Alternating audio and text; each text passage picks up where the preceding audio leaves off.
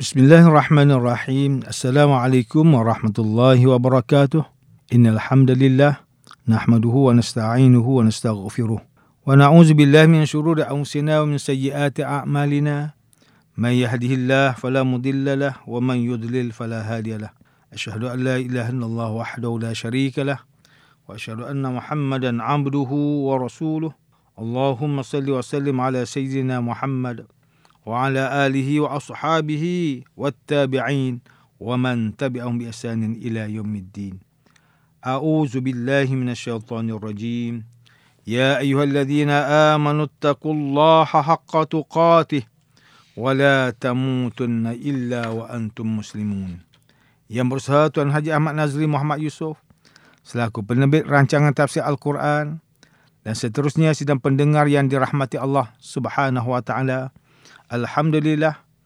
Pertamanya malah kita sama-sama merafakkan setinggi-tinggi kesyukuran kehadrat Allah Subhanahu Wa Taala di atas segala nikmat kurniaan dan rezekinya yang tidak ternilai.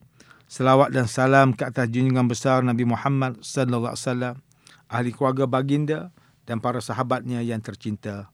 Bersama saya Profesor Dr. Muhammad Najib bin Abdul Qadir dari Pusat Kajian Al-Quran dan As-Sunnah Fakulti Pengajian Islam Universiti Kebangsaan Malaysia. Tuan-tuan, puan-puan, para pendengar yang dimuliakan, pada hari ini kita akan menyambung kembali rancangan tafsir Al-Quran bagi siri ke-52. InsyaAllah pada kali ini kita akan membincangkan mengenai pentafsiran ayat ke-57 surah Al-Anfal. A'udzu billahi minasyaitonir rajim. Bismillahirrahmanirrahim.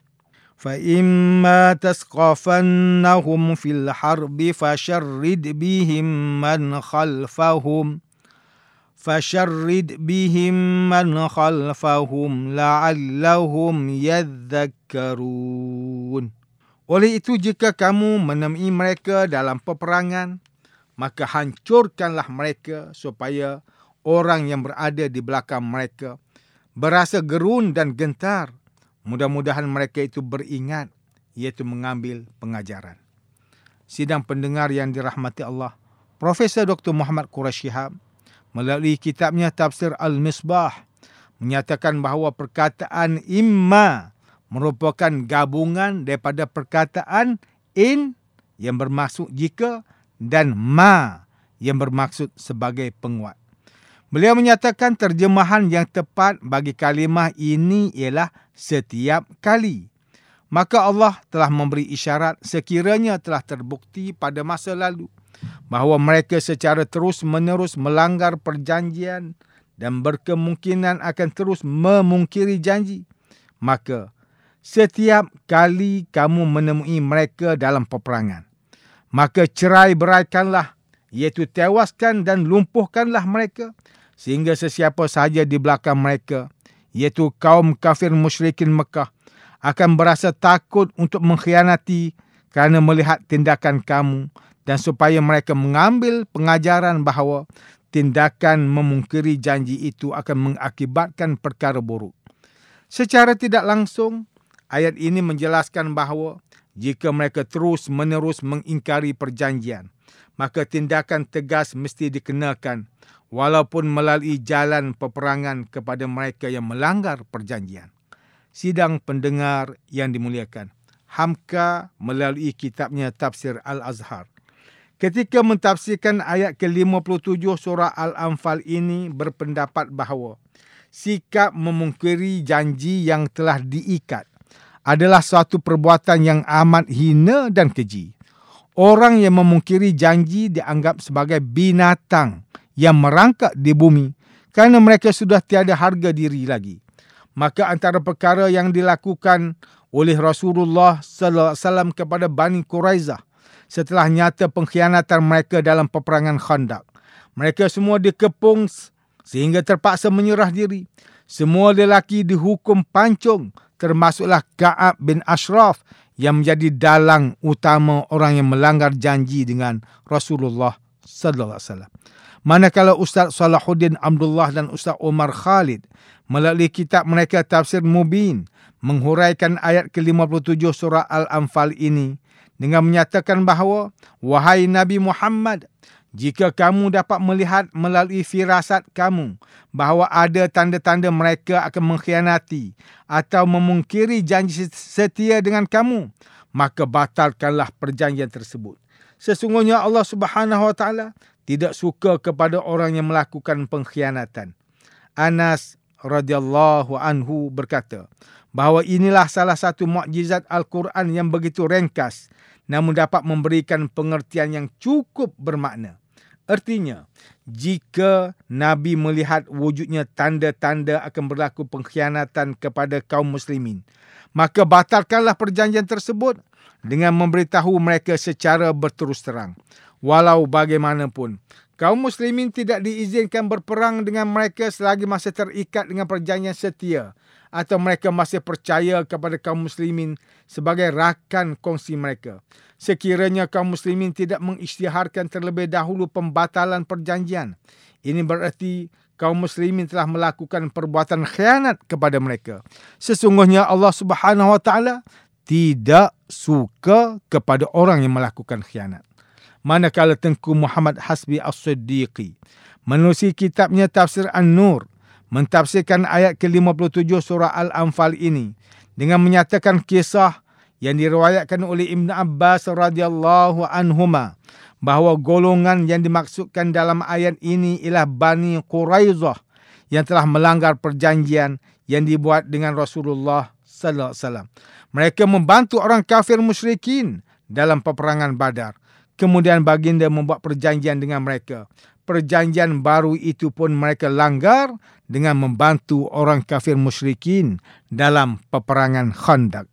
Lantas Allah Subhanahu Wa Taala mengarahkan Rasulullah sallallahu alaihi wasallam untuk mengambil tindakan keras terhadap mereka yang melanggar perjanjian sehingga mereka dapat mengambil pengajaran dan tidak lagi berani melanggar perjanjian serta tidak memulakan api permusuhan. Tuan-tuan dan puan-puan yang dirahmati Allah, demikianlah tafsir bagi ayat ke-57 surah Al-Anfal menurut pentafsiran oleh para ulama. Ayat ke-57 surah Al-Anfal ini Allah Subhanahu wa taala memberi peringatan kepada kaum muslimin supaya tidak tertipu kali kedua setelah perjanjian pertama dikhianati oleh orang Yahudi. Walaupun setelah itu mereka memohon maaf, Allah menegaskan agar kaum muslimin tidak ragu-ragu untuk mengambil tindakan tegas supaya pelanggaran perjanjian seperti itu tidak lagi berulang di kemudian hari dan orang-orang di belakang mereka dapat mengambil pengajaran dan iktibar daripada peristiwa tersebut. Dalam sebuah hadis Rasulullah sallallahu alaihi wasallam bersabda, "Ayyuhan nas, la tamannau liqa'al adu wasallallahu al-afiyah." فإذا لقيتموهم فاصبروا واعلموا أن الجنة تحت ظلال السيوف ثم قال اللهم منزل الكتاب ومجري السحاب وهازم الأحزاب ihzimhum wansurna alaihim. Wahai sekalian manusia, janganlah kamu mengharapkan bertemu dengan musuh, tapi mintalah kepada Allah keselamatan. Dan bila kalian telah berjumpa dengan musuh, bersabarlah dan ketahuilah bahawa sesungguhnya surga itu terletak di bawah naungan pedang-pedang. Kemudian baginda berdoa, Ya Allah yang menurunkan kitab, yang menjalankan awan, hancurkanlah pasukan musuh, binasakanlah mereka dan tolonglah kami menghadapi mereka. Hadis riwayat Al-Bukhari. Sidang pendengar yang dimuliakan, jika kita melihat situasi pada hari ini, umat Islam perlulah sentiasa berwaspada terhadap tindakan musuh-musuh Islam supaya kita tidak mudah tertipu dan ditindas. Dalam sebuah hadis Rasulullah sallallahu alaihi wasallam bersabda, "La yuldagul mu'minu min hujrin wahidin marratain." Tidak sepatutnya seseorang yang beriman itu disengat sebanyak dua kali daripada satu lubang yang sama. Hadis riwayat Al-Bukhari. Berdasarkan hadis tersebut, Rasulullah sallallahu alaihi wasallam mengingatkan kepada orang beriman supaya bersikap bijak dalam mengatur strategi menghadapi cabaran dan ancaman khususnya daripada pihak musuh. Asbab wurud al-hadis ini ialah apabila seorang tawanan perang Badar bernama Abu Azzah Al-Jumahi yang merupakan seorang penyair mengadu tentang kemiskinannya dan mempunyai anak yang perlu dijaga. Lalu Rasulullah sallallahu alaihi wasallam terus membebaskannya. Apabila pulang ke Mekah, tiba-tiba dia kembali mengulangi tindakannya dengan bersyair mempersendakan Islam. Dalam masa yang sama, syairnya turut menggalakkan para kabilah Arab untuk memerangi Islam dan memberikan semangat kepada musuh agar berperang di Uhud. Kemudian dia sekali lagi ditawan di Hamra al-Asad dan mengadu kepada Rasulullah SAW seperti dahulu. Maka Rasulullah SAW bersabda dengan hadis di atas, lalu dia dijatuhkan hukuman. Hadis-hadis Rasulullah SAW merupakan satu pedoman yang relevan sepanjang zaman. Hadis ini menegaskan kepada golongan yang beriman supaya bersikap bijak Jangan mudah lupa sehingga ditipu oleh musuh-musuh Islam berulang kali. Sidang pendengar yang dirahmati Allah, antara pengajaran yang boleh kita ambil daripada tafsir ayat ke-57 surah Al-Anfal ini ialah pertama, peperangan dan permusuhan bukanlah suatu perbuatan yang disukai oleh Allah Subhanahu Wa Taala.